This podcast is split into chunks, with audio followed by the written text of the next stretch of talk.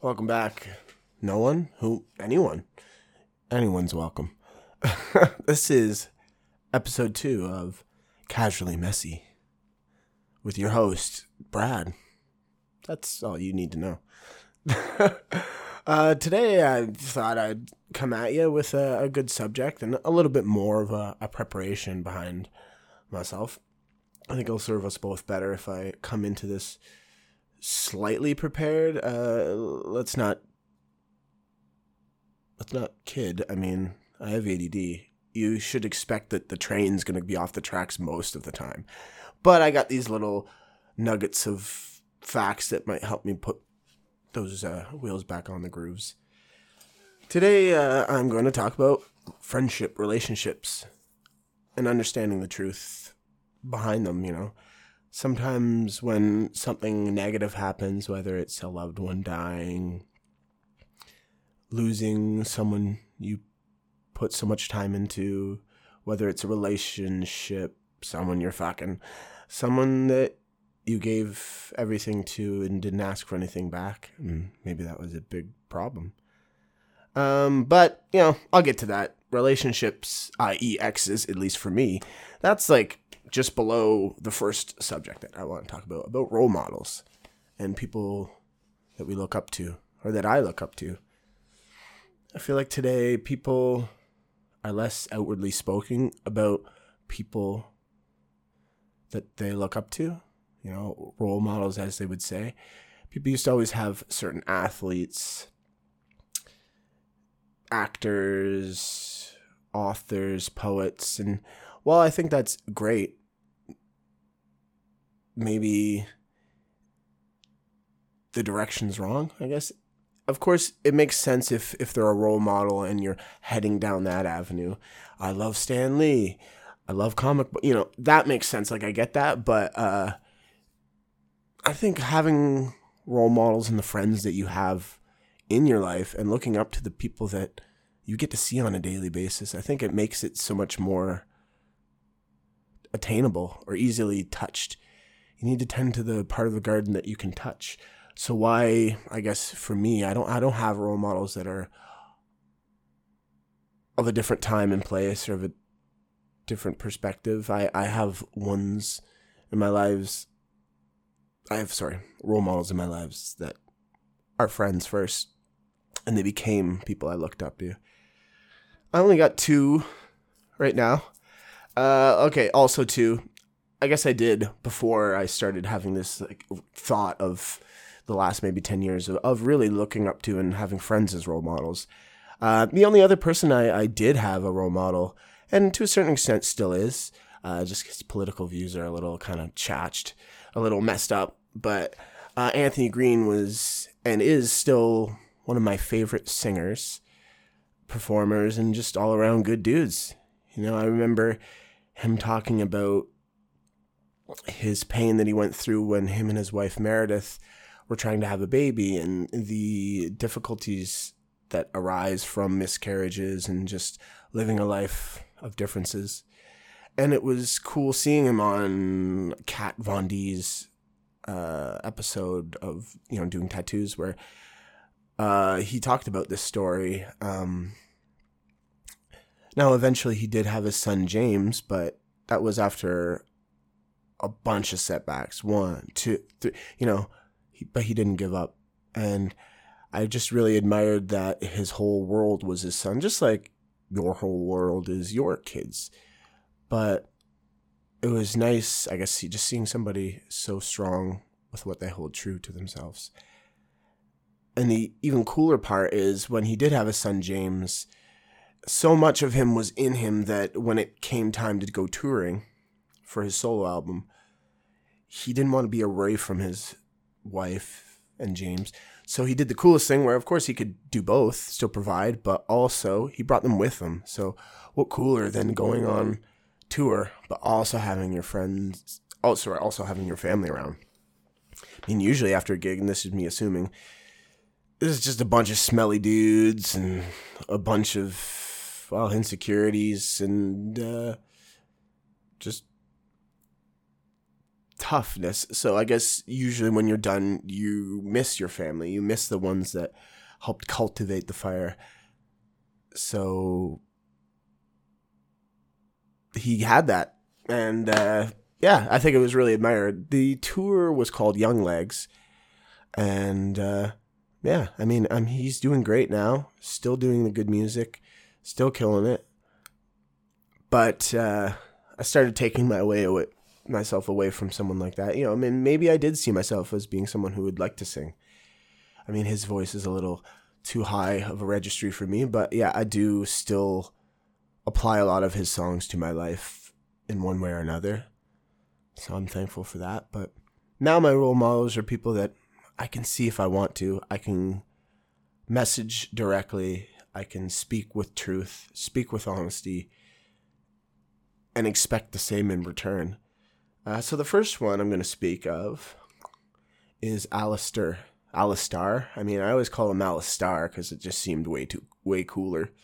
And you know, in the last ten years, I've only really had two friends named Alistair or Alistar. We had Alistair from PWD, and then Alistar, who is a friend that I had met through meeting Luke, Joe, all those guys.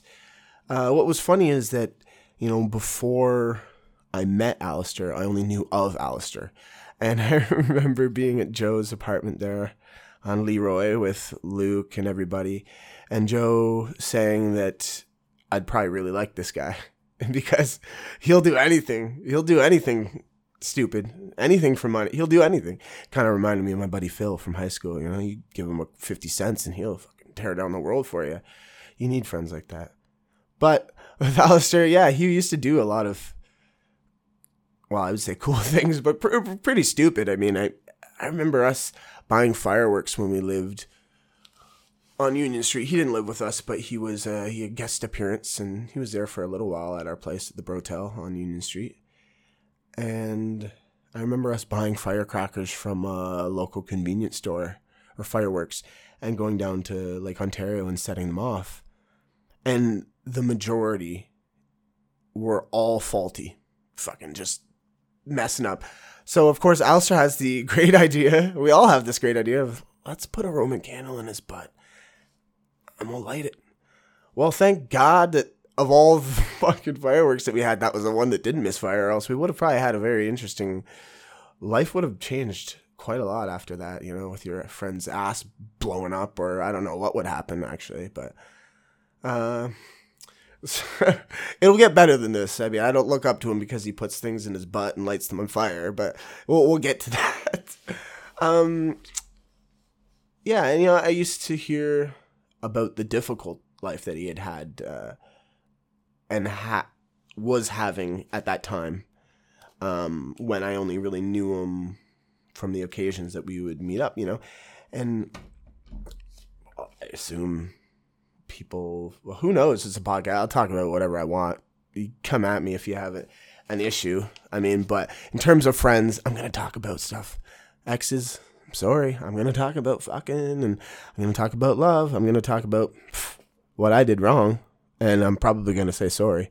But I just say this as a heads up because you know we're gonna be talking about you know, sometimes difficult things. And when it comes to Alistair, uh, drugs were, uh, you know, a big part of his life uh, in terms of what controlled his narrative. Uh, and I'm not talking about weed. You know, that's a different subject and a different drug.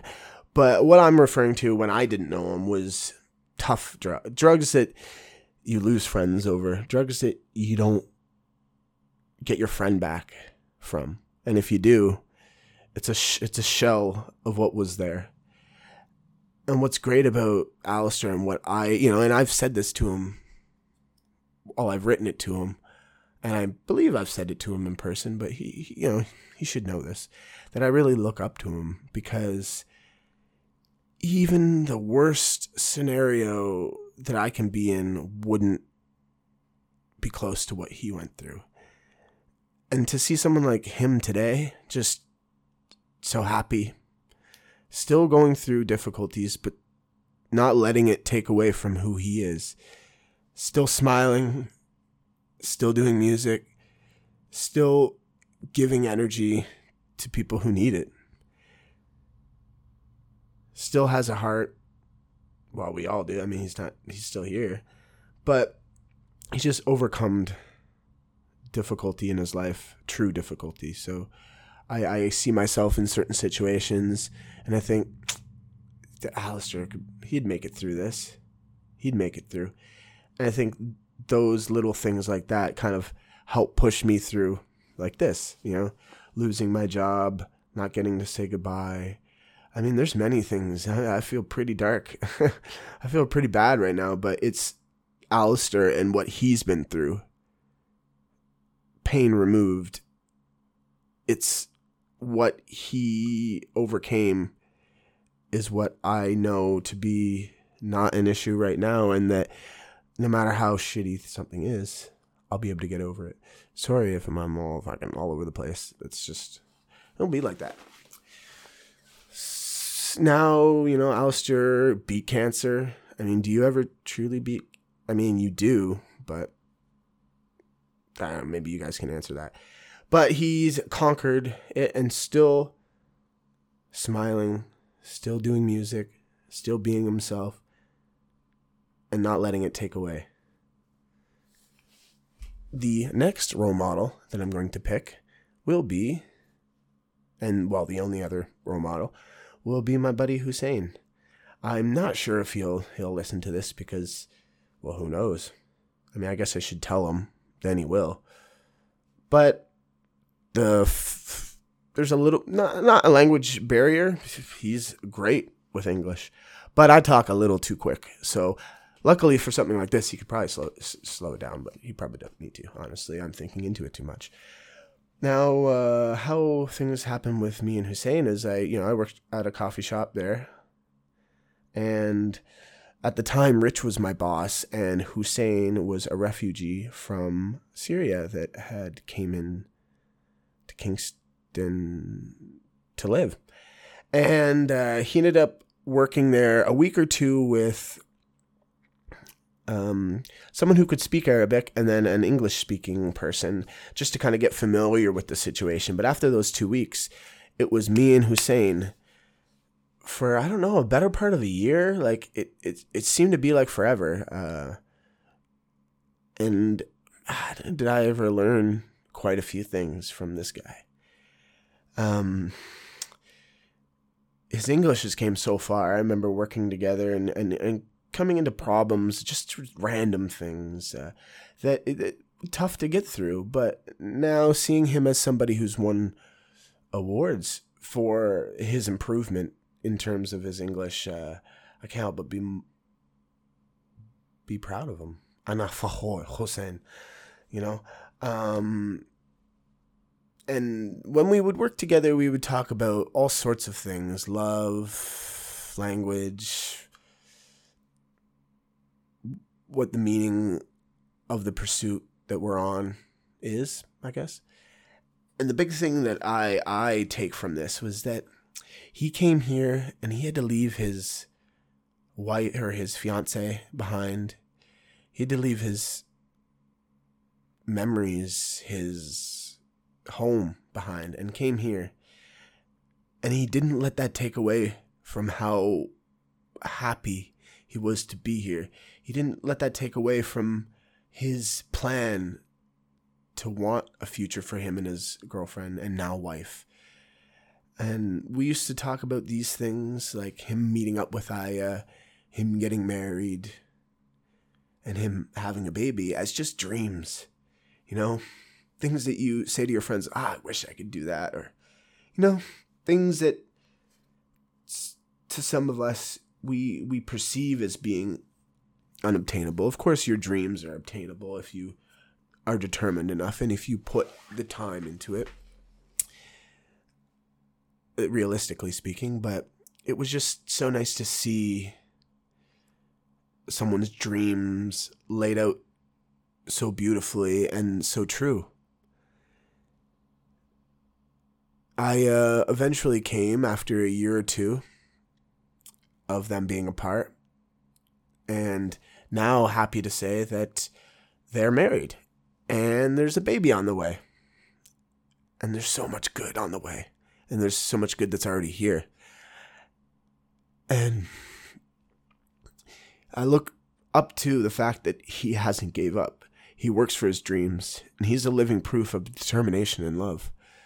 That no matter what happens, you lose you lose the city you've lived in, you lose certain friends by proxy of not being there, but you still do what's right and you still live the dream that you want to live. He, all he wants when I speak to him now is just for him to be okay, just for his baby to be fine, to be happy, and just, well, of course he's loved, but just to be okay. It's weeks, it's not too far away from when uh, Mahmoud would be here. It should be very soon, but uh, just seeing videos of what Hussein wants to do and just seeing his thoughts towards having a kid it just it, it, it reminds me of how, what I want to do and how I feel towards hopefully having a family. Um, I do need to take a pee break here. I probably didn't need to say that, but uh, hey, just give me one second. All right, sorry. That will make things so much less of a of a quest now that I've returned my item to the toilet. So Hussein, you know, what more can I say? Great guy, big heart, loves his family. And, you know, when I would talk to him about things going on with me and, and how being with your family, regardless of the pain, it's, it's the right thing to do. And, you know, without them around, all you have are your memories of them. And Hussein, he, he, he's always there with them. He's always helping. He's always ready to serve his family's needs as most sons should, you know. And I, I, I look forward to hopefully being an, an influence in Mahmoud's life, uh, in Hussein's baby's life. I can't wait to hold him. I can't wait to uh, just be happy with Hussein finally having his little baby here. Um, it's going to be a good time for sure. All right, well, relationships. This will be whoo, this will be the exciting one. Hopefully, we'll, we'll see. So we got. I put four X's on here. Dun dun dun dun. I could have put more, and I will at some point. Uh, not to say that I have like a with all these X's, but I'm I'm talking about meaningful moments in relationships, and these are relationships that, while did they did end, I've always kept something. It's like uh, if you can imagine each relationship. Well, they're not Voldemort. I'm not going to call them Voldemort. But you can imagine that uh, with the whole Horcrux thing, I guess when a relationship ends, there's sometimes there's little Horcrux in your life, things that remind you that are always will be there. So yes, if these relationships have fizzled and changed and evolved, there's certain things that I always keep with me and they'll always remind me of said person. And the reminder comes with love comes with good memories. They used to come, the memories used to come with anger and pain and just, uh, you know, frustration. But now when I think of these four people that I listed here, nothing comes to mind but just light and just a lesson that I've learned. And I'm grateful for all four of these people in specific and ways. They're all so different. But they're all the same in a sense that they did love me. And they do. And I still love them. past have been past of you know I want to bang again. Like no, I, that's definitely not the case. No, I I love these people because they made me who I am today. Some through pain and some through love, and the last one through truth.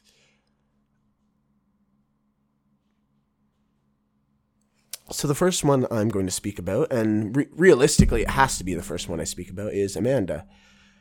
We dated probably a year or two after, a few years after I dropped out of uh, St. Lawrence. I remember, funny enough, uh, her buying me alcohol and my buddies alcohol at St. Lawrence because she was a few years older.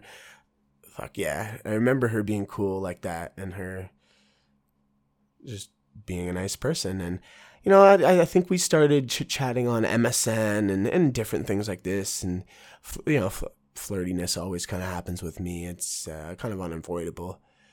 Uh, I'm trying to love myself more, so I'm sure I'll start flirting with people more in the guise of if you imagine everyone to be God, then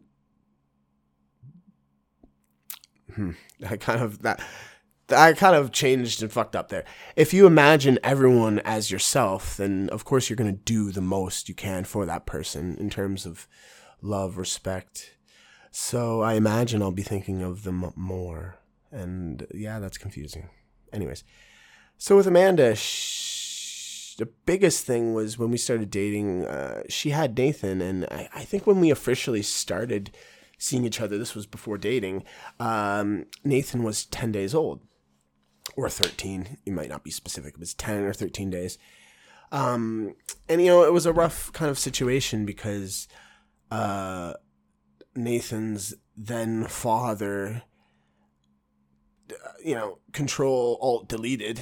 And, uh, you know, it, it, it can be, that's a tough, tough thing, uh, you know, having that kind of darkness around you and I guess I'm grateful to have, have been a good influence in that year or so that we, or two years or less that we dated, you know, and being in a committed relationship with someone, even for those two years, with a baby that was 10 days old, it, it really formed quite, quite a good basis for me to move on, like quite a good basis for me to live my life in the next 10 years after uh, with certain fundamental strengths and lessons that I had been through at such a young age, being 20, 21, and, you know, taking Nathan to daycare, um, changing his diaper and putting Penaten on him, and, you know, being there. This was before I think we lived together. Uh, going with him and Amanda for when he was getting his circumcision. Rest in peace.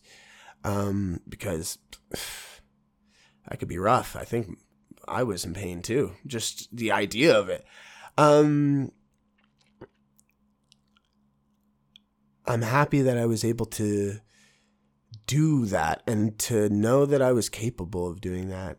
Coming from a family where my mom is like a uh, what do you call it? Like a four star general. Like I mean, she's had five kids, right? She's at the top of the leaderboards in terms of kids. So I can't help but be thankful that I got to know that how I care for a baby, how I care for someone you love, someone so small. Like I get that I'm capable of doing that because it came from my mom. And now whenever I see a baby, I can't help but be happy and uh, feel all warm and you, you need to hold a baby. I think uh, I don't know. I was thinking of like some revolutionary, like, hey, you want to kick crack, you want to get off drugs, start holding babies. I think holding a baby kind of mellows you out. I mean, uh, I could be the drunkest person on earth, and if you give me a baby, I'm gonna be fucking the most careful person ever. You know, I might as well be sitting down because you, you don't want to risk it. But you know, um, with Amanda,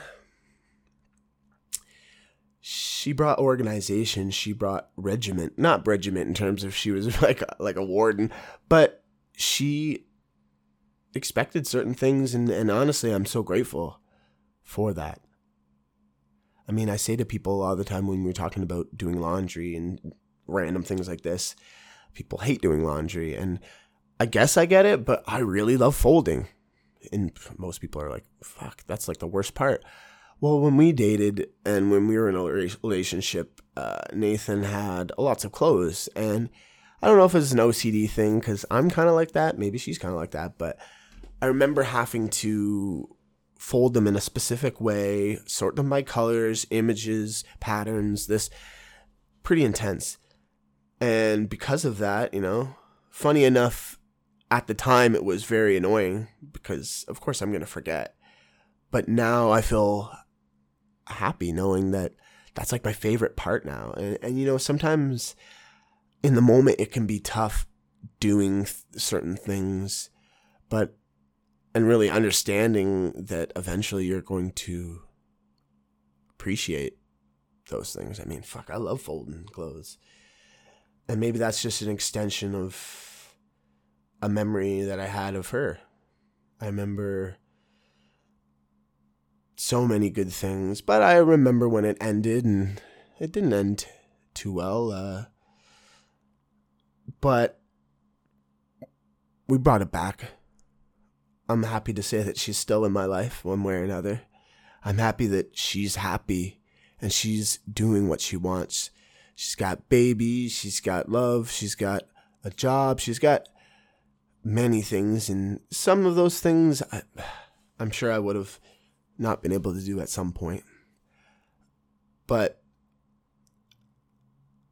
at the end of the day, she was what I needed at that time and now wanting to have a family and me being 31, I know that on the fundamental basis of certain things, I know I'm capable of caring for that kid because I had the opportunity to care for hers, you know?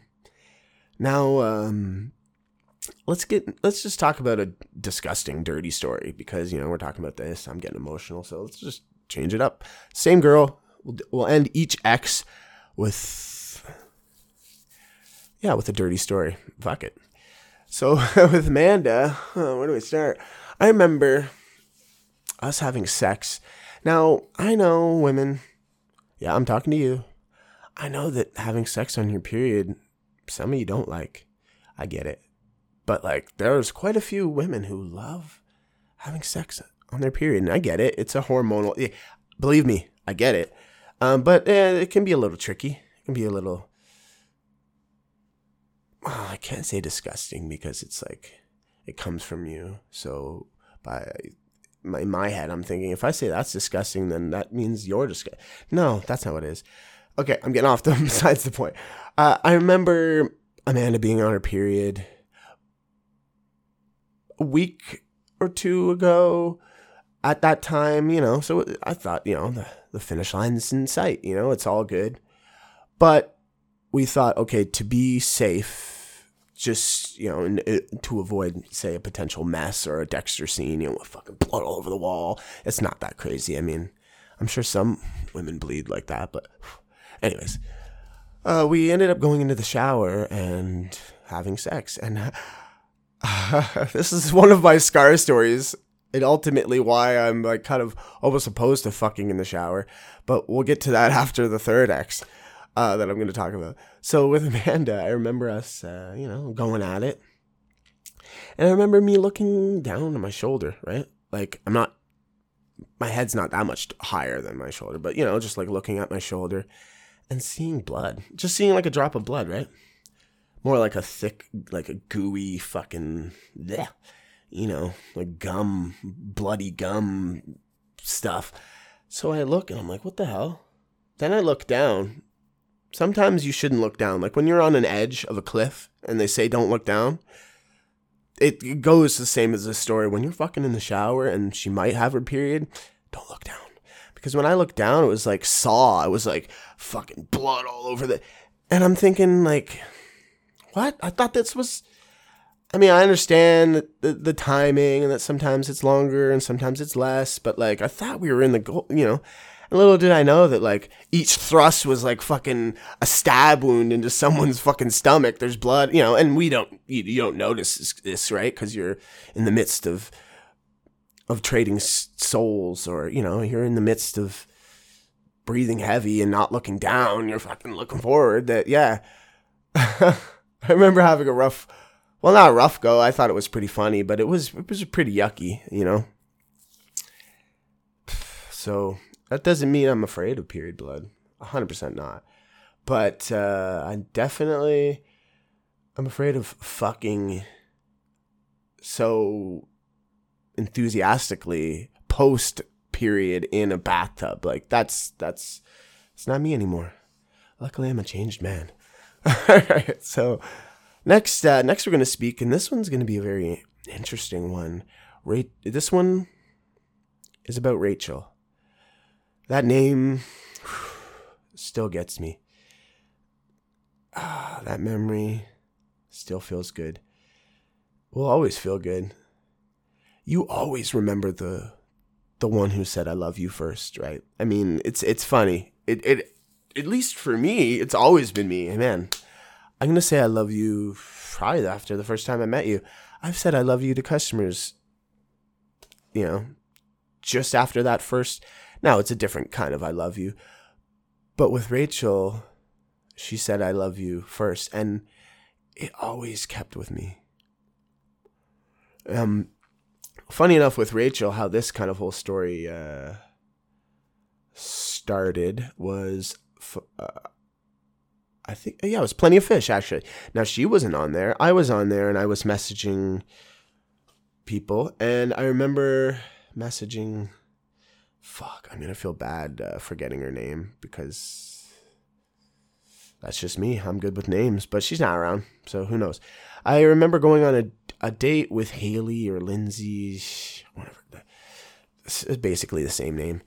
Um, and I remember she being down by Bayswater, but she had also said that she wasn't sure. This was kind of one of the first few times that she was meeting a guy off Plenty of Fish, so she, asked if her friend could be around just to give her a bit more of a comfortability. And I was like, yeah, of course. And we went back to their place uh, just to chill and hang out and talk.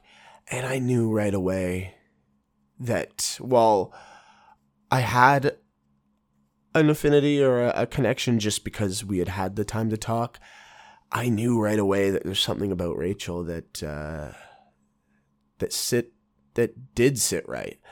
Uh, just the way she looked how silly she was. There's just so many cool instances that made me realize that I think I like this girl a bit more. Now, of course, this was kind of in like a probably a very transformative or time for for Rachel and for them, uh, considering that you know at that time Rachel was having difficulties. I imagine mental uh, health issues, uh, as we all are. Um, but I didn't know that. Love, love puts a shade that helps you see past certain things to the fundamental truth of what, of what it was. And there was a lot of love there. You know, there's a lot of beautiful things. I still have, fun enough, when she left, and ultimately how how it ended it didn't end uh, negative it didn't end because of anything negatively it ended because if my memory serves me correct her father was in Denmark or in Germany or Amsterdam or Holland Holland boom Holland and I think he had offered to help her with her some of her issues, but also help with school and you know providing that for someone because he was far away. Uh, so she eventually moved to Holland, I believe. So that more or less really how, is exactly how it ended. You know, those things just happen naturally, but the sustenance of said relationship, I still think about. There's certain movie moments as someone who's always hated this idea that women have that a guy in a in a movie in a chick flick or a dick flick, I guess if it's like a guy's version of that, uh, that they're not attainable, that they're not real, that that these things don't happen. And that's always been a fundamental driving point for me in a relationship. Of course, authenticity is God in a relationship, but also for me, those little tiny movie moments. You don't want to overplay them, of course. Just like a good joke, you need proper timing. And luckily for me, when it came to those kind of things, I always had the perfect timing. And, you know, with Rachel, she, uh, I remember this, uh, this is the last time we had had dinner and we, we had talked together and been together before she had left. I remember going up to grab wings at Wild Wings at at the time, walking down to her place at Bayswater, walking up as if you could see this in, and you can imagine this in your head as if a movie. Guy's walking up, he's looking up. She's the third floor, second floor, comes over the balcony, sees me. We chit chat for a little bit. She throws her keys down to me. We go up. I don't know, we chit chat, this, that, this. We go get wings. Man, she loved hot wings, man. She would eat death wings, the hottest wings there, and not even budge. You know, maybe she was the devil, but the devil f- tasted so sweet at times, you know. Um, and just that, like, I, I can't get that out of my head of like walking up there, her throwing the keys down, and just like that scene from said movie that I don't know. I remember when she left, I had a pair of her socks and I had them on my wall for a while. Uh, and I still have those socks somewhere. I should start wearing them. Um, she she was just an amazing person. She did what she wanted. She was quirky, cool, crazy. She was probably a perfect mirrored reflection of me at that time. And there was a lot of cool things that we did. I mean, we didn't get to go out to play many places. I mean, because honestly, we only had about two, three weeks together, or maybe a month or so. This was right around my 23rd birthday. I remember this because I don't think this birthday's been topped. Well, this last birthday that I had was actually really great. Thank you to Isabella. Um, that birthday, I mean, I don't know if you can top you can top that, but we'll we'll get into that right now. Uh, that birthday, luckily for me, I had a threesome. I mean, I shouldn't say that like ah no, because honestly, while like in your head you would imagine a threesome would be nice, it's it's all about the participants. I think really, you know, uh, even if I'm a good conductor, if the instruments aren't working properly, for one reason or another, it can be a little interesting.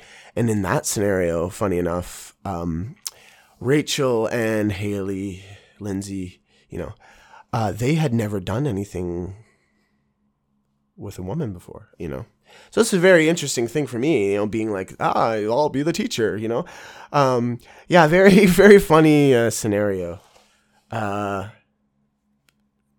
it didn't really end up working out because I really liked Rachel, and uh, you know, it ended up separating that while they were still friends and, and shit, you know, and there wasn't any bad thing, you know. I was really into Rachel, so after that, you know, threesome after my birthday, it did, you know, I kind of still funneled towards towards Rachel, um, and it wasn't as cracked up as while it was in, enjoyable. It was just uh, a lot of new thing. I guess I should have, I should have been a better teacher. I guess, but, but uh, that's besides the point. Um, funny enough, that's not the discuss. That's not the, the, the dirty story. Uh, all like these three, funny enough, all these dirty stories for the most part are all related to water or in the shower or in a tub, and that's probably why I, I think fucking in the shower is overhyped. Um, the funny one with Rachel, uh, this is gonna be great. Uh, fuck. The funny thing about Rachel is that she wanted me to pee on her.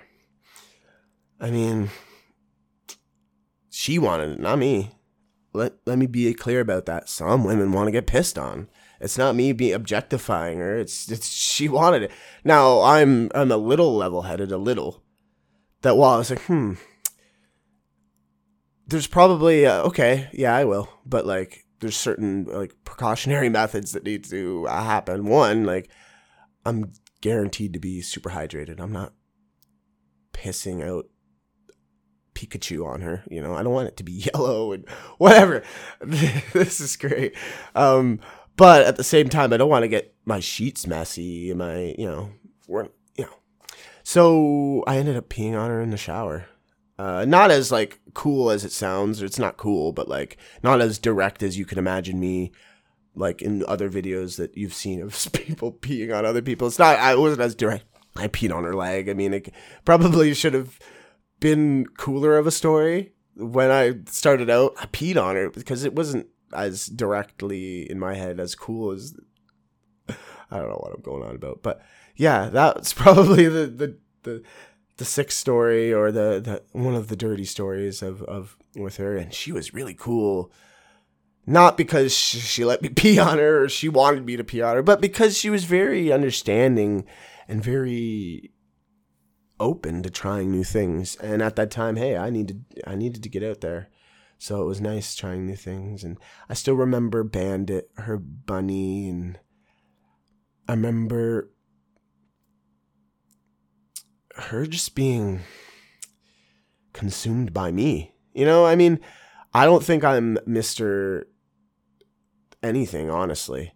But she was just, of the relationships I had, that was the one that was the, I think closest aligned to us being equally into each other. For me, normally, I'm a bit intense. I care a little too much. I'm a little t- bit too over the top. Some would say clingy. Now, I wouldn't say that's the case, but yeah, I 100% am. But with Rachel, she was my equal when it came to caring for said person. She would talk about how her arms would go numb, which would be very funny. Like, who gets fucked so good that their arm she can't use her arms for that the rest of the day? I mean that that's I mean fuck, I must have broke or spinal cord or something at that point, but not just that, but just how much she felt for me in said moments of just watching a movie, saying funny things, just being weird to each other made me realize that I, I I think I always need to be a little weird. I think you always need to be yourself and you're always going to be different because you're uniquely yourself. So I think you should appreciate why you're so weird there, whoever's listening to this. Um, all right, so next one will be Jessica. Jessica.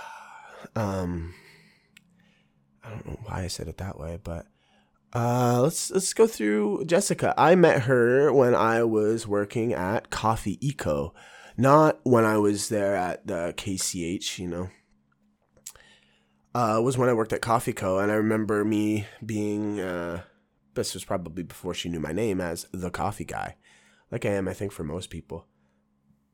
Excuse me. She used to come in all the time, uh, you know, to get coffee. I think at that at said time she worked at Paradiso. She was a za girl, you know, she was a pizza girl.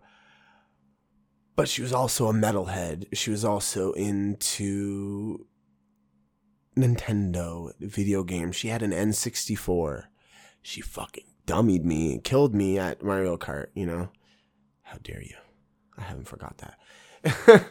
you know, she's just she was awesome her music taste was perfectly aligned with me. I remember uh, how it really kind of fell through and how we ended up not fell through the relationship, but how we fell into each other was when we met at the Protest the Hero show at the Ale House, I believe it was. I was in front.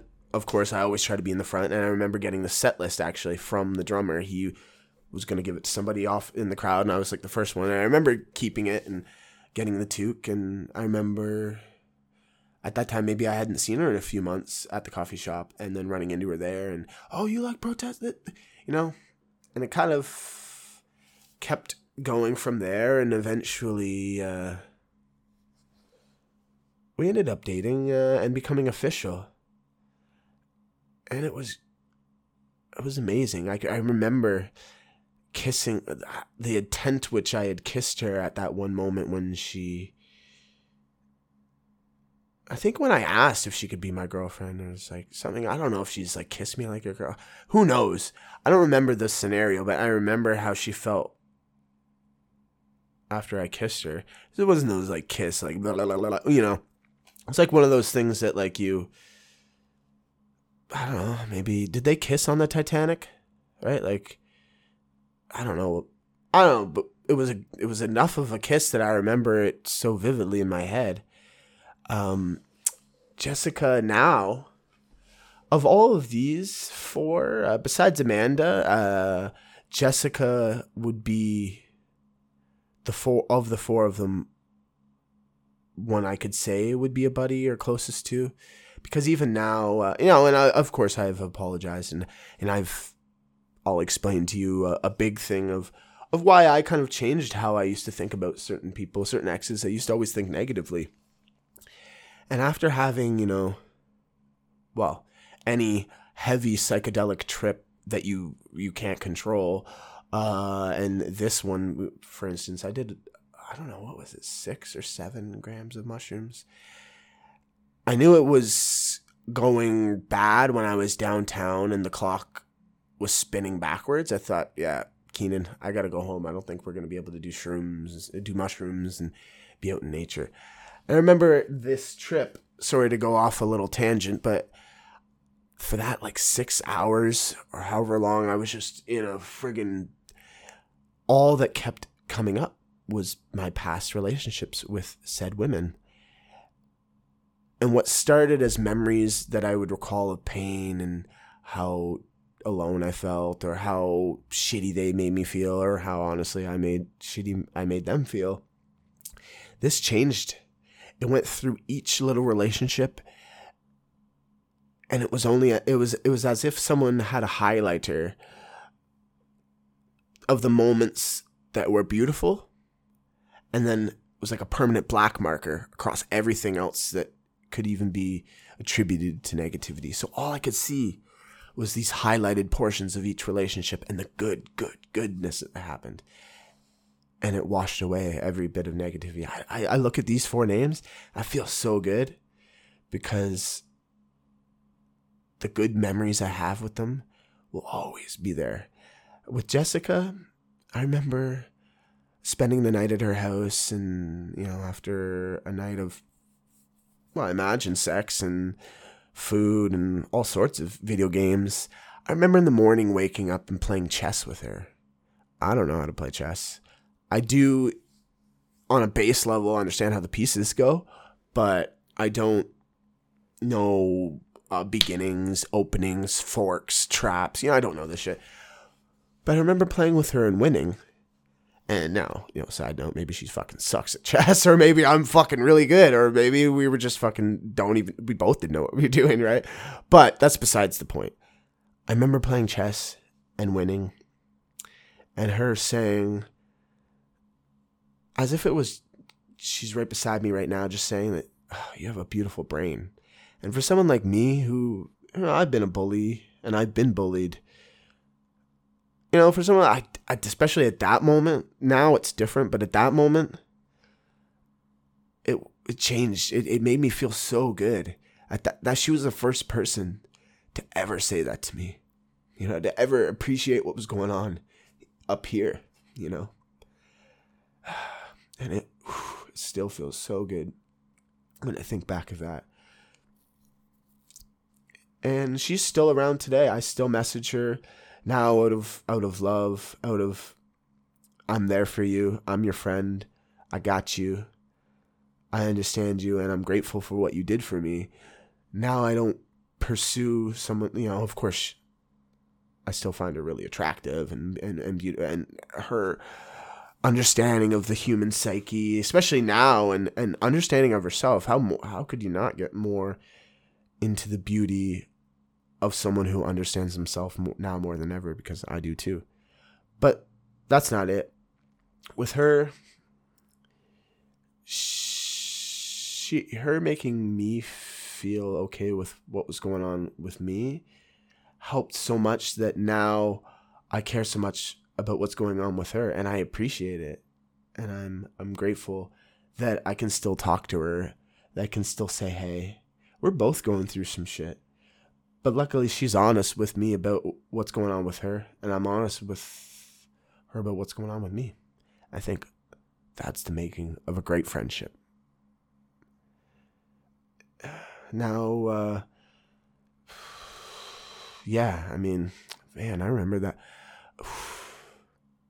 Okay, I'm gonna, I'm not gonna get into that. You know, start thinking about, damn, she's hot. You know, but fundamentally, uh, she made me accept that that that I have something beautiful inside me, regardless of of whether some people don't or whether I don't think so. Sometimes I, most times I can be pretty bad on myself, but you know, Jessica's there up in the corner of the of the window, just hey, hey.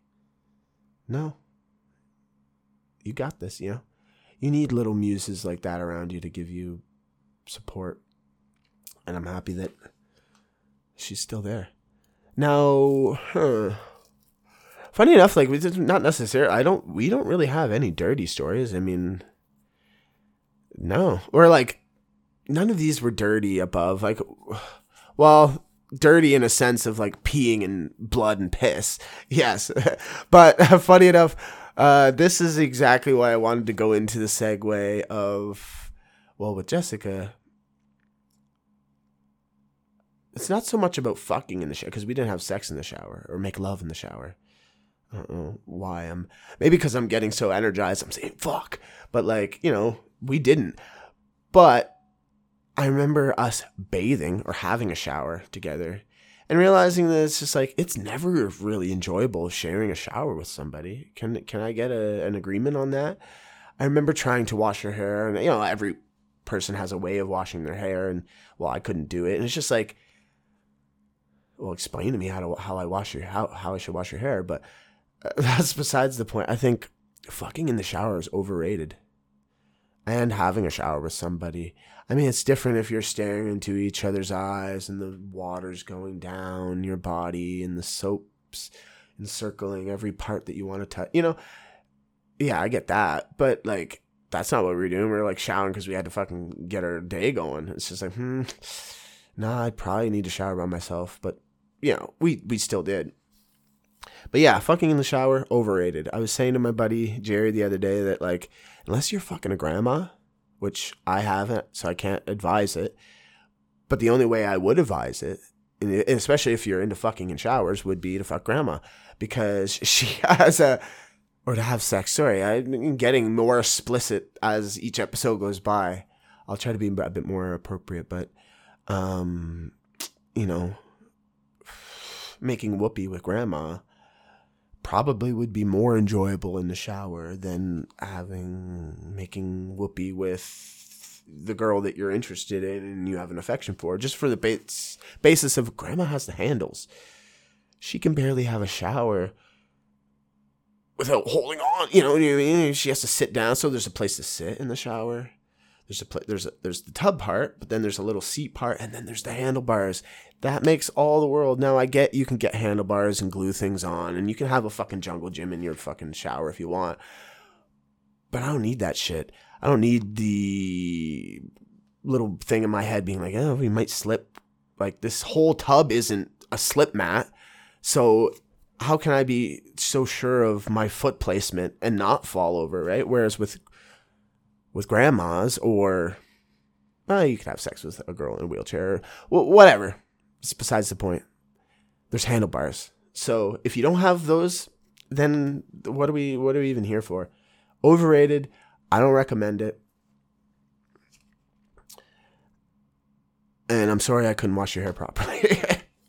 okay, so uh, number four. Fuck, I'm going on. This is 54 minutes. So sorry, guys. I'll start speeding it up. Nicole. Whew what else could I say about her besides being like light representation of light? Oh, there's many things. I didn't think I could ever do a long distance relationship, and I always said that I never would. I always said I would do not most of these things. I would never sing in front of a woman. I would well, like in front, not just specifically. Like I just sing in front of somebody. Um, but I remember with Nicole, it's starting from just such a beauty of having a coin. Well, you know how it started because I read uh, her diary notes, but uh, with her, there it showed me that if you truly love somebody, you'll do whatever it takes. For me, it was always making sure I had money to take Megabus so I could see her once a month well, like long, you know, of course I'd want to be there every single day feasibly, you know, while paying rent and this and that and this. I couldn't, so I only really got to see her once a month. But I remember getting to travel up there on her for her birthday and bringing her flowers and sitting on a bus for six hours, getting there at 6 a.m. Of course, I can't set flowers down anywhere, so I'm fucking holding flowers for six hours, you know, on the bus. Um, I remember going to her Christian university at the time and her showing me around and at that time I was playing around on the guitar, you know, living with Joe and just kind of noodling around and I knew, oh, I want to play happy birthday for her on her birthday. So what happened? Well, she had uh, her guitar from her father who passed away and she's really close with her father.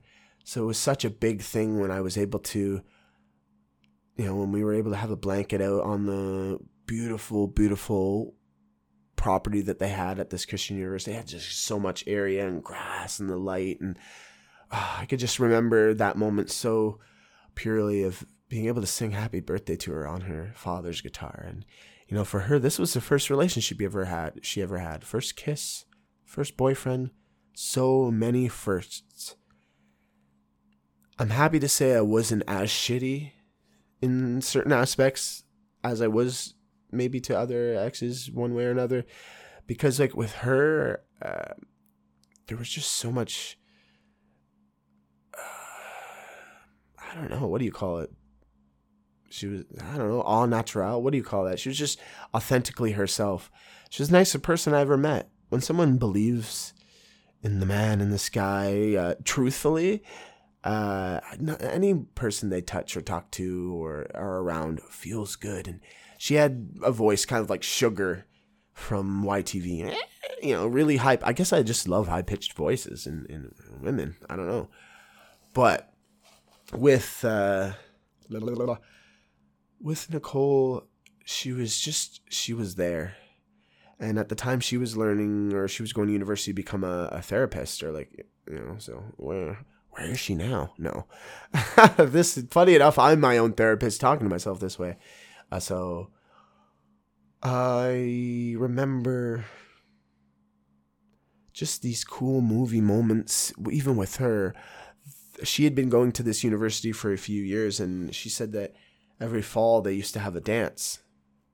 And her and her friends for the three years of the of said four that they were going to be there uh, always wish that they could have went with someone, but we're always standing at the sidelines and watching other people dance. And I remember her being so so happy that she finally that she had somebody that she could bring there to dance. And I, I like to dance for sure. Um, oddly enough, or sadly enough, it did get canceled. I think uh, for some reason. Um, so they ended up not being able to do it that year. But I ended up getting a hotel uh, and we spent the night together. What's interesting and and and the, like the, probably the toughest part about that relationship is that uh, Nicole was a virgin, and pff, I had a bunch of bullet wounds in me. If you get what the com- metaphor I'm saying, that like she was of the clean cloth, and I you know I had already been stained a few times, but a love like that, I was willing to to stop it all and give it up. So uh, yeah, I took a vow of celibacy because I knew that I wouldn't we wouldn't be able to have sex until we got married. But I was really into her, really into her. Uh, so I took that plunge. I took many plunges in that relationship because it felt so good, and it, it still feels good. And you know, uh, ultimately it ended because her being so close to God and me trying to understand him, but not necessarily being on the same level as she was. And she needed somebody to be able to get on one knee and be able to pray with her. And while I did try so much and went to church, um, a Christian church with Justin, a, a guy who works at Costco, uh, with his family, and that was actually a really cool time. Uh, ultimately, she deserved more than me. Really, she did. And she was so good to me and the, her effect over me in terms of even when it ended, I never felt so loved, you know? And I remember her saying this to me, you know, and I don't mean this like uh, the last thing she said to me. No, but I remember us breaking up on New Year's, New Year's Day over the phone. And I was just having a conversation and she said before she got off, you know, that the one last thing, Brad, you know, to say to you is like just not to be so hard on yourself. And she's so true. And I I get myself I I, I catch myself being like I'm, I still haven't listened to her. Sometimes, but I can see because my father, you know, he's hard on himself. And while I take uh, like a lot of things from my family, uh, you take the good and you take the bad. That I especially felt now more than ever because I can see that in my father, and I am still too hard on myself. I mean, I got fired from this fuck from this place and I'm I mean this is partially because they've kind of they kind of manufactured this in my head but now like I'm ex- I think I'm you know I don't even know where we're going here I got this in my head that, you know maybe I'm not as good as I say and maybe I'm not a good person maybe I'm not all these things that I felt that I was um, but I am some people just want to let go violently, you know, or why, I, I don't know. That's not, that's the wrong way of saying it. I kind of got off the, the subject. But yeah, uh, with Nicole, it ended so good. And she said, just not to be so hard on yourself. And I still am. But it's getting better. And she's still around, still doing good. I did end up talking to her recently after like many years. Uh, she actually sent me a huge message. Uh, and this still just shows me why she's still fucking sick. She messaged me, said that she still kept the letter that I gave her. And I wish I still had the rest. I wrote the recipe for love for her when we were dating. And fuck, I wish I knew. I wish I could remember that recipe. Because, man, I keep fucking up. Like, I don't remember that recipe. If I knew the recipe, maybe I wouldn't be, but who knows? uh, just there were many good movie moments, and uh, oh yeah, I got sidetracked off the th- blah, blah, blah, the dance thing. Anyways, I ended up getting a hotel. We spent the night. Part of the promise was that if we spent the night, that you know, nothing would happen, because of course when you get in that mode and you get in that mood and it's just like you know you, I wish you could see my arms and I'm just moving them so softly. Like when you get in the zone and when you, you when you bite a girl's lip and you kiss her, you know, when you do certain things, you you you know. Yeah. I was I was thinking, should I like cuz I keep saying when you bite a girl's lip and you but I'm like I I could imagine that there's some like there's some gay people listening to this, so like I'm trying to think in my head, should I also be like, you know, when Buddy grabs your ear and fucking pulls on your tail or fucking your front tail, I guess. I was thinking a vestigial tail. No, no, I guess the front tail. But you know, uh, certain things when you get into those moments, there's there's a point where there's no return. You know, and luckily it did. It didn't get like that. But I remember being there, not ha- her not being able to go to the dance. So what did we do? We and I love that I can come up with these little ideas. These are the things that I know that if I'm lucky enough to to get married, well, I don't know if I'll be able to keep, you know, I know that these are those little things that reinvigorate the love that you should have for your wife. You should be doing these kind of things. I mean, I, I hate this fucking idea of like you see in movies and you see this where it's like, oh, we've been married, we're not fucking, we're not, you know, we're kind of growing apart, but we're not, but we've been together, we might as well stay together because it's like white on, I don't know. You might as well stay together. Whereas, I don't even, I apologize Will I be able to get back to this? Yeah, we these little cool ideas of, of make a relationship go well. I remember us closing the door to the washroom, a crack of light. We put her phone on the corner of the desk, put music on, and we uh, we danced in that hotel room for what seemed like an eternity, but really was only a song or two. She was dressed so beautifully it was a good time. I remember when we went and saw Crimson Peak on my birthday in this cool, fucking nice theater in Toronto, VIP service where they bring you liquor and food while you're sitting there. I remember her always saying that she wanted to get kissed in the rain, and after we left that movie, it was exactly in a movie was what had happened that night. When we left, there was no cloud in the sky. There was nothing. But there was a point after maybe two minutes we left the theater where it was just pouring. And me and her were just smiling. And it was nice to be able to just kiss her like that with the rain and it being exactly what she wanted and what she needed. I don't have um like a dirty story because we didn't have sex, of course, you know. Uh, like I'm sure in my head I, we did a bunch, but but we didn't, you know. But still, there was kind of a cool sexualish kind of story.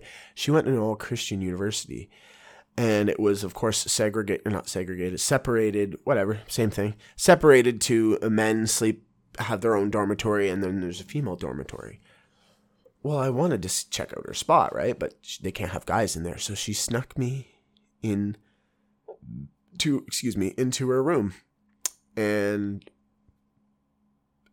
it was fucking cool like being in in a, in a place like that. Oh i shouldn't be you know i i blew up trailers. I had done a lot of illegal things and stupid things but like it just felt even cooler that of someone like her who's like not perfect but like in terms of appropriateness politeness she was she checked every box but it was cool us bringing in there. And, you know, what was not so cool after this moment was her being upset at what had happened. But I remember us uh, kind of getting a little bit further towards doing certain things like that. And it was all very fresh for her. So, of course, when you haven't had any of these things and you are met with somebody who's navigated these waters like fucking Columbus, um, it could be a little tough because like you don't know when to scale back. Everything feels good. Everything, you know, and, and we didn't go too far, but I do remember me like touching her, you know, slightly, uh, you know, pants still on, and uh, I remember her, you know, touching my buddy there for not like a little bit, but just for a little bit, and nothing like besides that, nothing else happened. I mean, blue balled like a motherfucker. I remember, funny enough, I think I yeah, I mean, at this point, we've talked about sex, uh, pissing, and like I'm pretty sure I jerked off in the washroom, like a two minutes, literally in the washroom, because I like I felt like I was my balls were gonna blow up, you know. But anyways, that's besides the point. The real sad part, the tough part was, you know, a day or so later, because uh, we used to Skype every day. I remember her and I skyping and me me activating what do you call it, like accepting and the Skype and starting right away and her being just filled with tears and so upset. And I, I was really, I didn't know what was going on. And she had been reading the Bible and she kind of opened it up. And the pa- first page that randomly she had opened was talking about that. And she just felt so bad about what had happened. Not bad as in terms of it, it, it, it felt bad. No, it felt good, but she felt bad because under the eyes of the Lord, she shouldn't have done she shouldn't have done that, you know.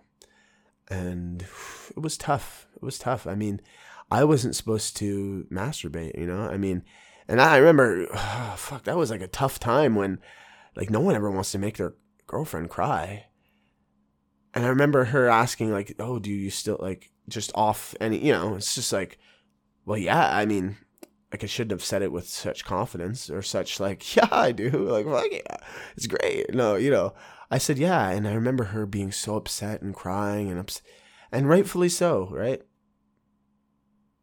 So not all uh, sexual avenues turn out good. Um, but I'm grateful that she was such a good influence on me. And if anyone would be amused, she would be. Because I'm still being nice to I'm I try more than ever now to be nice to people because I'll never be as nice as she is, but I can try. okay, well, we're almost out of here, guys. 100 110 an hour and 10 minutes. Okay. We'll go to friends. Okay. I'm going to be quick here cuz I feel like I'm you got boring you at this point. So first one I'm going to talk about is my buddy Dalton, the ginger ginger god, the smash god, red hair, probably firebush, just such a, f- a good person.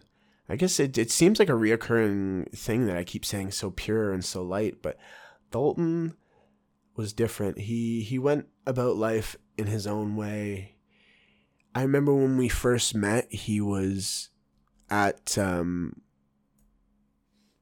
he came into PWD when at the time I was working at Costco and I remember him being kind of fucking weird. Like normally at, at, demos, you would stand your your table, you would stand behind it. He would always have because I think he did it at a, another warehouse. He would have it pushed completely against the product, and he would just stand at the side of it. Which realistically, thinking about it now, is probably a better way of going about it but just imagining that he would turn into similar to like it, it was nice to see our influence changed who he was not for the worst but for the better it it, it helped him be himself i remember he was so christian so tucked in everything perfect you couldn't even say swear words really around him without him. You know, of course, you could say fucking anything around him, but like saying swear words around him would kind of make him feel uncomfortable. Not uncomfortable, but like, oh, you know, he wouldn't. And it was so great to see throughout the years him kind of shed certain skin, yeah, shed certain skins for others. And what started out of him being so proper and perfect and, and, and not sure about himself and not sure about where he was going that he was sure. Just in the way he joked near the end. Well, there's never an end with a true friendship, but near the chapter before before he died uh, okay why, why the fuck do i need to be all poetic about it? Before he died um i could see how much he was like me and how much he was like us and them and you know he was so into smash bros. and so was i. We used to play smash at dalton's house all the time. He had such a sick kind of place. He used to always have people over. He always had kids there smashing playing smash joking around. He would always say um, feel free. Have have a drink. Have a red bull. He was so generous. And now of course these some of these kids would of course, t- really take into it and like drink everything. But like the fact that he was just so gracious and so offering, and he would drive these kids to tournaments, just to me, he was such a good influence on the community, specifically when it comes to Smash. I used, you know, and I used to say to myself, and this shows you that inspiration is only temporary. Even when he passed away, I was inspired to try to be that person in the community once he left. And honestly, I, I haven't been to a, a, tournament since he's passed away. And I'd like to go back down. I'd like to honestly be who he was to the community, driving people around, being a good influence, and just being a good time, just having a good time.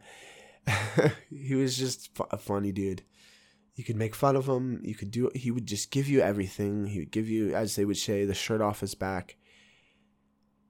I remember with him, it was a lot of dittos. We used to rock Captain Falcon. versus Captain Falcon? I remember I used to use counters on him all the time. Literally, I would do five counters in a row, and he would be like, "Really, Brad? We're gonna start a match off with you just walking up to me? Did he just walk up slowly and counter me? Like that would be that would be me, you know? Uh, just so funny. And while I don't think that while he became closer to us, I don't think he shed the Christian skin. He didn't shed the wings that were attached to him. Now, who knows? I, I can't say that I believe in God. But the more I believe in myself, the more I'd say I would, because I think if you see yourself and the ones around you, the ones who are suffering, if you see ah, you shouldn't think you're God, but like I think the more I believe in myself, the more I'd believe in God because they're one and the same. Um, now he tragically, you know, Control Alt deleted as well, uh, and well, as we what would we say in well, no, he four stocked life, but like you know he uh he's with Masterhand. He's kind of you know he passed away, and he's I think he's in a, a better place. I know he is, and he had such a good influence. Um, so I'll read this little thing that I wrote to him uh, a year after he'd passed away that I'd posted on his Facebook. Uh, maybe you'll like it. When I see the color red, I think of you. Every ginger I see, I wish it was you turning around. Your honest, your honesty, I wish they had. Your kindness, I wish I possessed. Still learning to try and reflect in your image. You loved with ease and cared without resistance. The effect that effect is something that changes you. Happy birthday, brother. Every memory I have of you, I relive today in your honor. And about a year or so later, I wrote something else on his page. When I'm feeling down and need a smile on my face, I look back at these two videos where we traveled to see Babymetal. Not a day goes by I don't think of you and the impression you left on my soul. To smile in the face of fear, to feel in the moment, to never take life for granted. My favorite color is because of you. When I see red, I think of you, ginger, your ginger hair, and how I used to say you're the only one with a soul. Living in servitude of others and gave respect that I really needed. I see you grow from that shy kid who turned away when I'd make a joke to the man I knew you were throwing it down with the best of them keeping my memory of you strong is a daily battle with my emotions, but what you taught me in that short, but oh so sweet time together, I'll never forget. I love you, brother, and all that you do for me to this day. My love for you will always be frame perfect. And I mean, to explain what frame perfect means for you norms out there. uh, there's 60 frames, right? And one, like one second has 60 i may even not even get it right but frame perfect means on like you're you're doing it perfectly on frame one. There's 60 frames in a second. Uh, yeah. So you need to have a great well frame perfect just means who knows? Frame perfect you got to be on the perfect frame which is being perfect. Anyway my love for you will always be frame perfect uh, I could go on about Dalton for quite a bit, you know, uh, but I won't.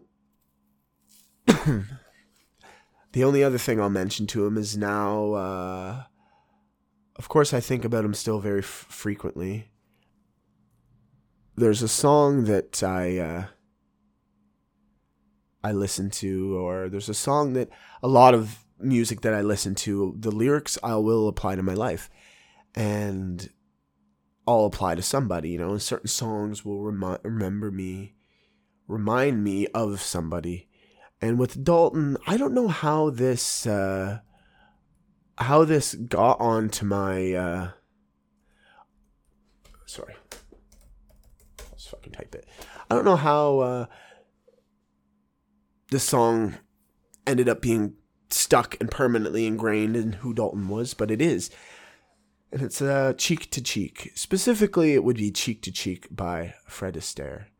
Uh, such a beautiful video, such a beautiful guy, you know, a good guy, great dancer, beautiful voice. And this song just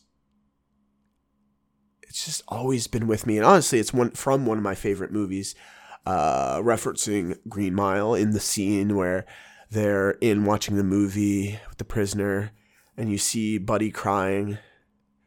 Or sorry, no. Yes.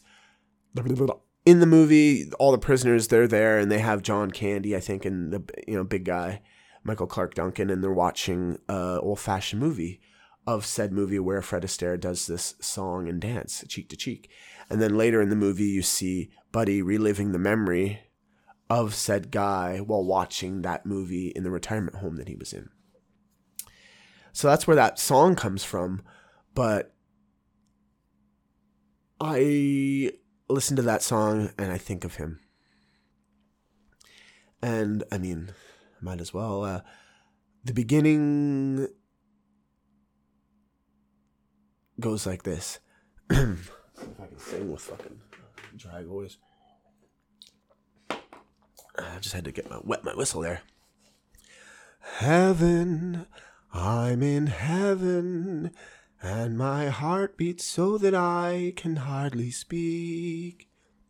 And I seem to find the happiness I seek when we're out together dancing cheek to cheek. I don't think we ever danced together, but maybe we will someday. Rest in peace, buddy.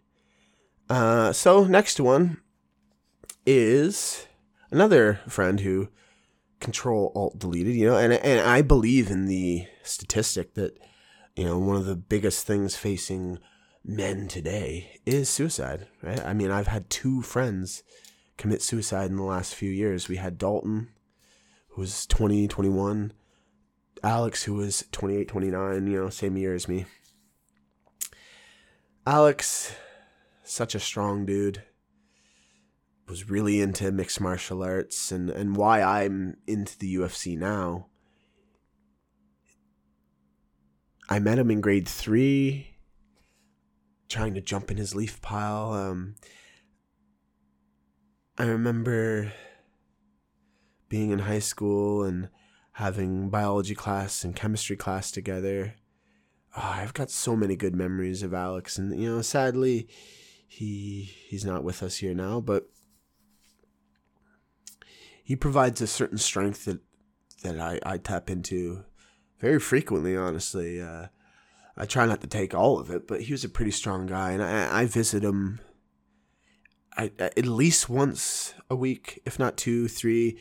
Uh, the the week that I had wrote uh, a story about visiting him, I, I went there seven, eight times in a row standing there for a half hour, just looking up at him, uh, just needing to take some of that strength because of what was going on with me. I think you need to appreciate your friends, of course, when they're living, but if you can't, you best be sure of appreciating them when they can. And what's what's nice is that I can always go see him. That that friendship like that, even in death, it becomes stronger he can't say I can't come and see him because I'll go and see him if uh, if I want. You know, I can. That kind of friendship will always be there. So I, while I don't look forward to losing more friends, as we will as we get older, I know that the friendship won't end because I know my commitment to be there for them even after they've gone. I'll visit your grave. I hope you visit mine. Uh, so let's for Alex, he is just he was a good rock to lean on. So I'll read what I had wrote to him back when he had passed away uh, not too long ago. Strength has a new meaning. This was like two, three years ago, I think I had wrote this. Strength has a new meaning beyond that of the physical and deeper than we could have ever expected. You're the one, you were one of the good ones, strong ones, And as the Transformers would say, you were more than meets the eye. It had taken me a decade or more to understand your depth, to feel what you thought, and to listen to the silence that follows. Wishing you a happy birthday, my friend. Your memories live on with me. Your memories live on with me, and soon I'll find the strength you transferred to keep me pushing forward from the bottom of my heart of my heart, like the deepest anchor in the sea. I'll always keep my love for you buried, so that any time I need a breath, I just reach for the surface. Take care, brother. Rest in peace. I bet he's not resting in peace. I bet he's like fighting everybody up there. You know, I imagine sometimes when I go to the graveyard and see him, the cemetery. Yeah, cemetery. Graveyard's fucking stupid and different, actually. Uh, when I go visit him at the cemetery, I, I imagine that, you know, he really liked Cro Cop. And Cro Cop used to say, like, what did he say? Left, uh, right kick hospital, left kick cemetery. And I'm thinking to myself, I bet he's Cro Cop kicking everybody in the cemetery. You know, he's fighting the toughest of the toughest guys from their day. Can you imagine a movie where it takes place in a cemetery and it's over a span of like 200 years, right? There's like 200 years worth of bodies in there. And you imagine like the prime fighters of all of like the many people that have died having some sort of like ethereal ghost type tournament. It would be cool if whoever won could come back to life. But that's don't steal that idea. That's a good idea for a movie. Uh, part of why I put Jerry and Alex is because Jerry is my roommate, you know, and uh, Jerry, uh, honestly, uh, after high school, we kind of lost touch uh, for multiple reasons, uh, and you know, part of them are, are still actually there today.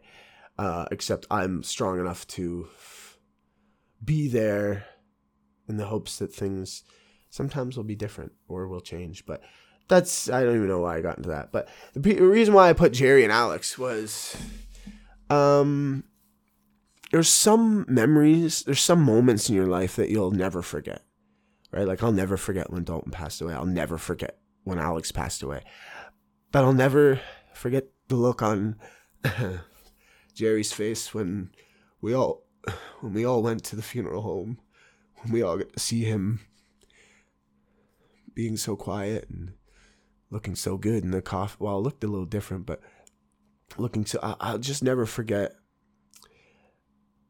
how upset, how emotional, how teary eyed he would. You know, you never want to see your friends like that.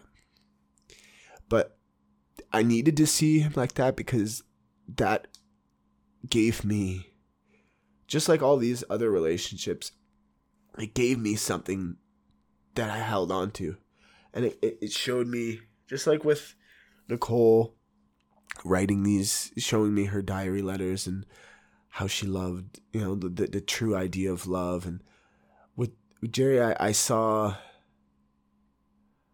the effect that friendship can have over you. Not to say that they were good friends because, well, he wasn't really good friends with them.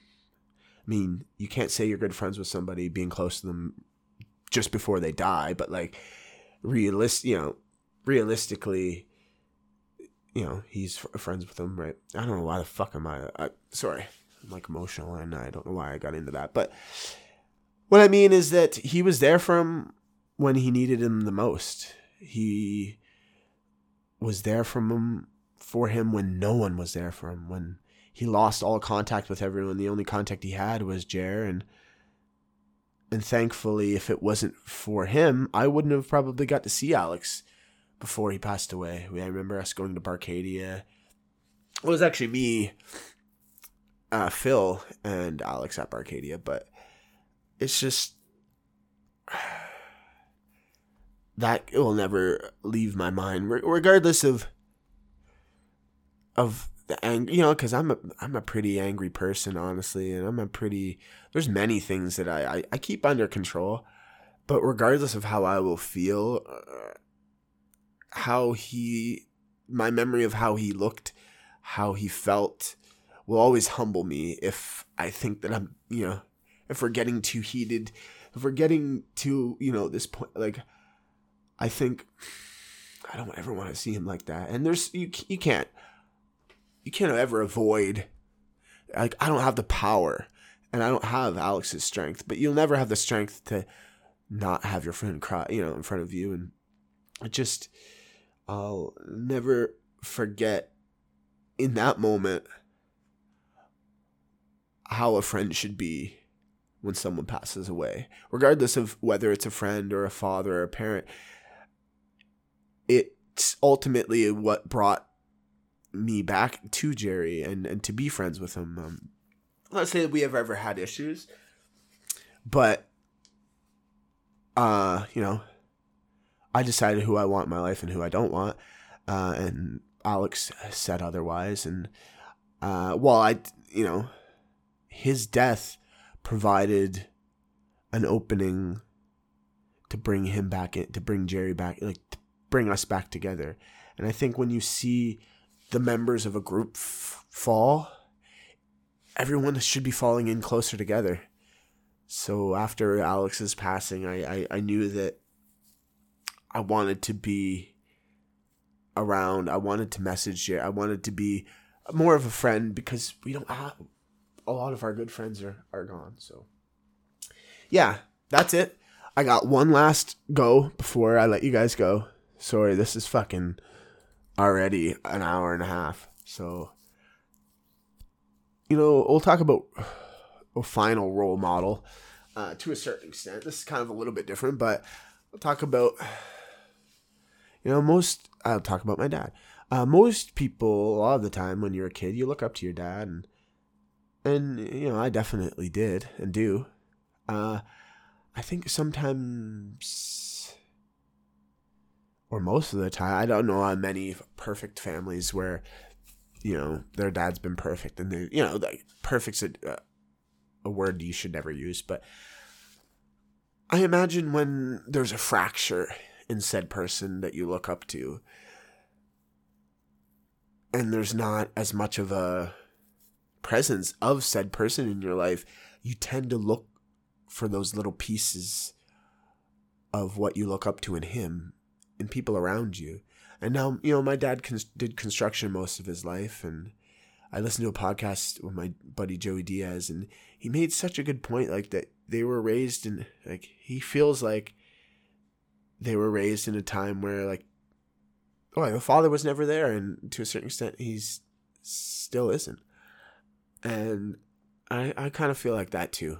Um not to say my dad is bad like no of course not.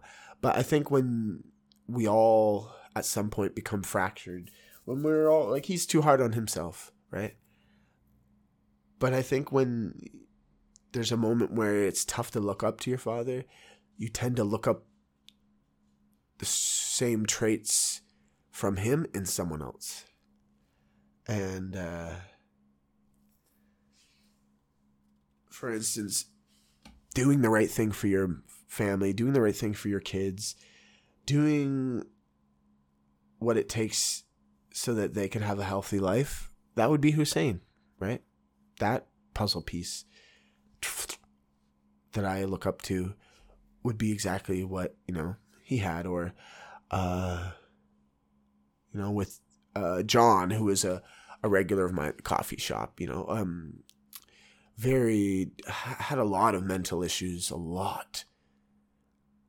Almost homeless. I don't know what that means. I mean, when your mother doesn't really care for you as much as she should, and when she treats you like shit, and well, there's many things. I mean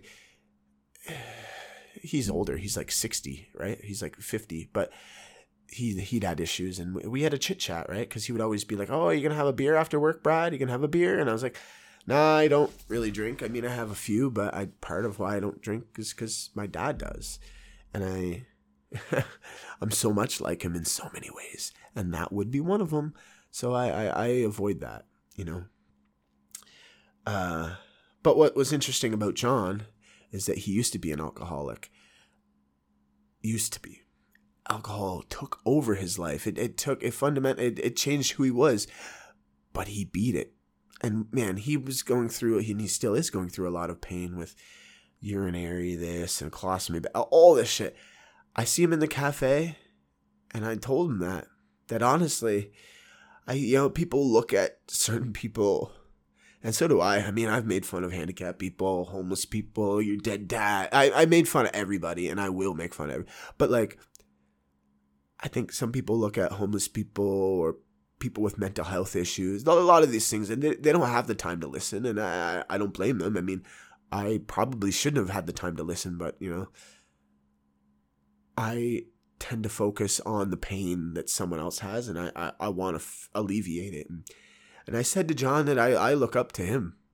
That don't ever let someone tell you you're weak or you're because my father's the strongest man that I know, besides Alex.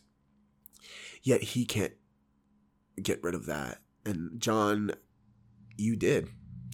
You got rid of that demon. Now, of course, there's other things that are there, but you beat alcoholism, and that is something that I'll always be appreciative so, see, this is what I mean by sometimes you need to appreciate the, the beautiful traits in your father, in others, to give you perspective of who he is. And sometimes you won't have enough time with him, and who knows if if, if I will be. Uh, there's certain simple things that uh, just uh, that I can't do. You know, a lot of people are like, "Oh, I wish my dad loved me, or and I wish he was proud of me, and I wish he would care." It's like, well, no, my dad's just like me. I'm just like him. I care too much. He says he loves you all the time, and he believes it, and I believe it. He says he's proud of me all the time. That I get, but like, I think to accept the pride at which someone wants to bestow upon you, I think you need to be prideful of yourself. So that one's a little bit of an awkward one because it's like, I don't know. I don't think I'm proud of myself. So I don't think I can like absorb what this feeling you're sending towards me. But that's besides the point, you know? Uh, you need to be there with them regardless of the pain. You need to be around people who push you up, who give you a certain perspective and and that can be anybody regardless of their status, their how they look, if they're real, if they're invisible, you know? I mean, you need to learn from everybody. Um, and I'm happy that I learned that from John anyways, that's it for me, guys. Uh, an hour 37. Fuck, I've been rambling for a while. I don't know how many times I've said the F word. But, you know, I will let you go and I'll probably see you guys tomorrow, actually. I'll, uh, I was thinking about doing it every other day, but maybe I'll uh, do it tomorrow just because. Why not? I feel like I should talk about other things too. Uh, I guess the last thing I would say, um, I watched a clip before this. Uh, it was such a good saying, and that's why I, while I want revenge for what had happened to me, I know that maturity comes from understanding how you were and how you are. And I used to be that kind of person, and ooh, I feel, ooh, I want, I want revenge. But as Ram Dass would say in this past video that I saw, as Ram Dass would say, hold on tightly, let go lightly. And while I did hold on tightly to the people around me, to the job, to who I was, to how good I I need to let go lightly. Let go of the pain, let go of how I was treated, let go of why me? Let go of what digs at me because then I'll be able to live a lot better of a life, a lot a lot more peaceful if I can just let go lightly. So that's that would be my advice to you is even when it comes to family, but especially when it comes to death and losing said family. And now it says it sounds similar, it sounds easier said than done, but it isn't. It's just it is simple actually. You're just being fucking stuck up. Hold on tightly. Let go lightly. All right. Peace. I'll leave you with this little schnage of a tune. Reminds me of my buddy Dalton. We'll see if I can if I sung it as good as Fred Astaire or not as good. Probably not nearly as good. Love ya. Bye.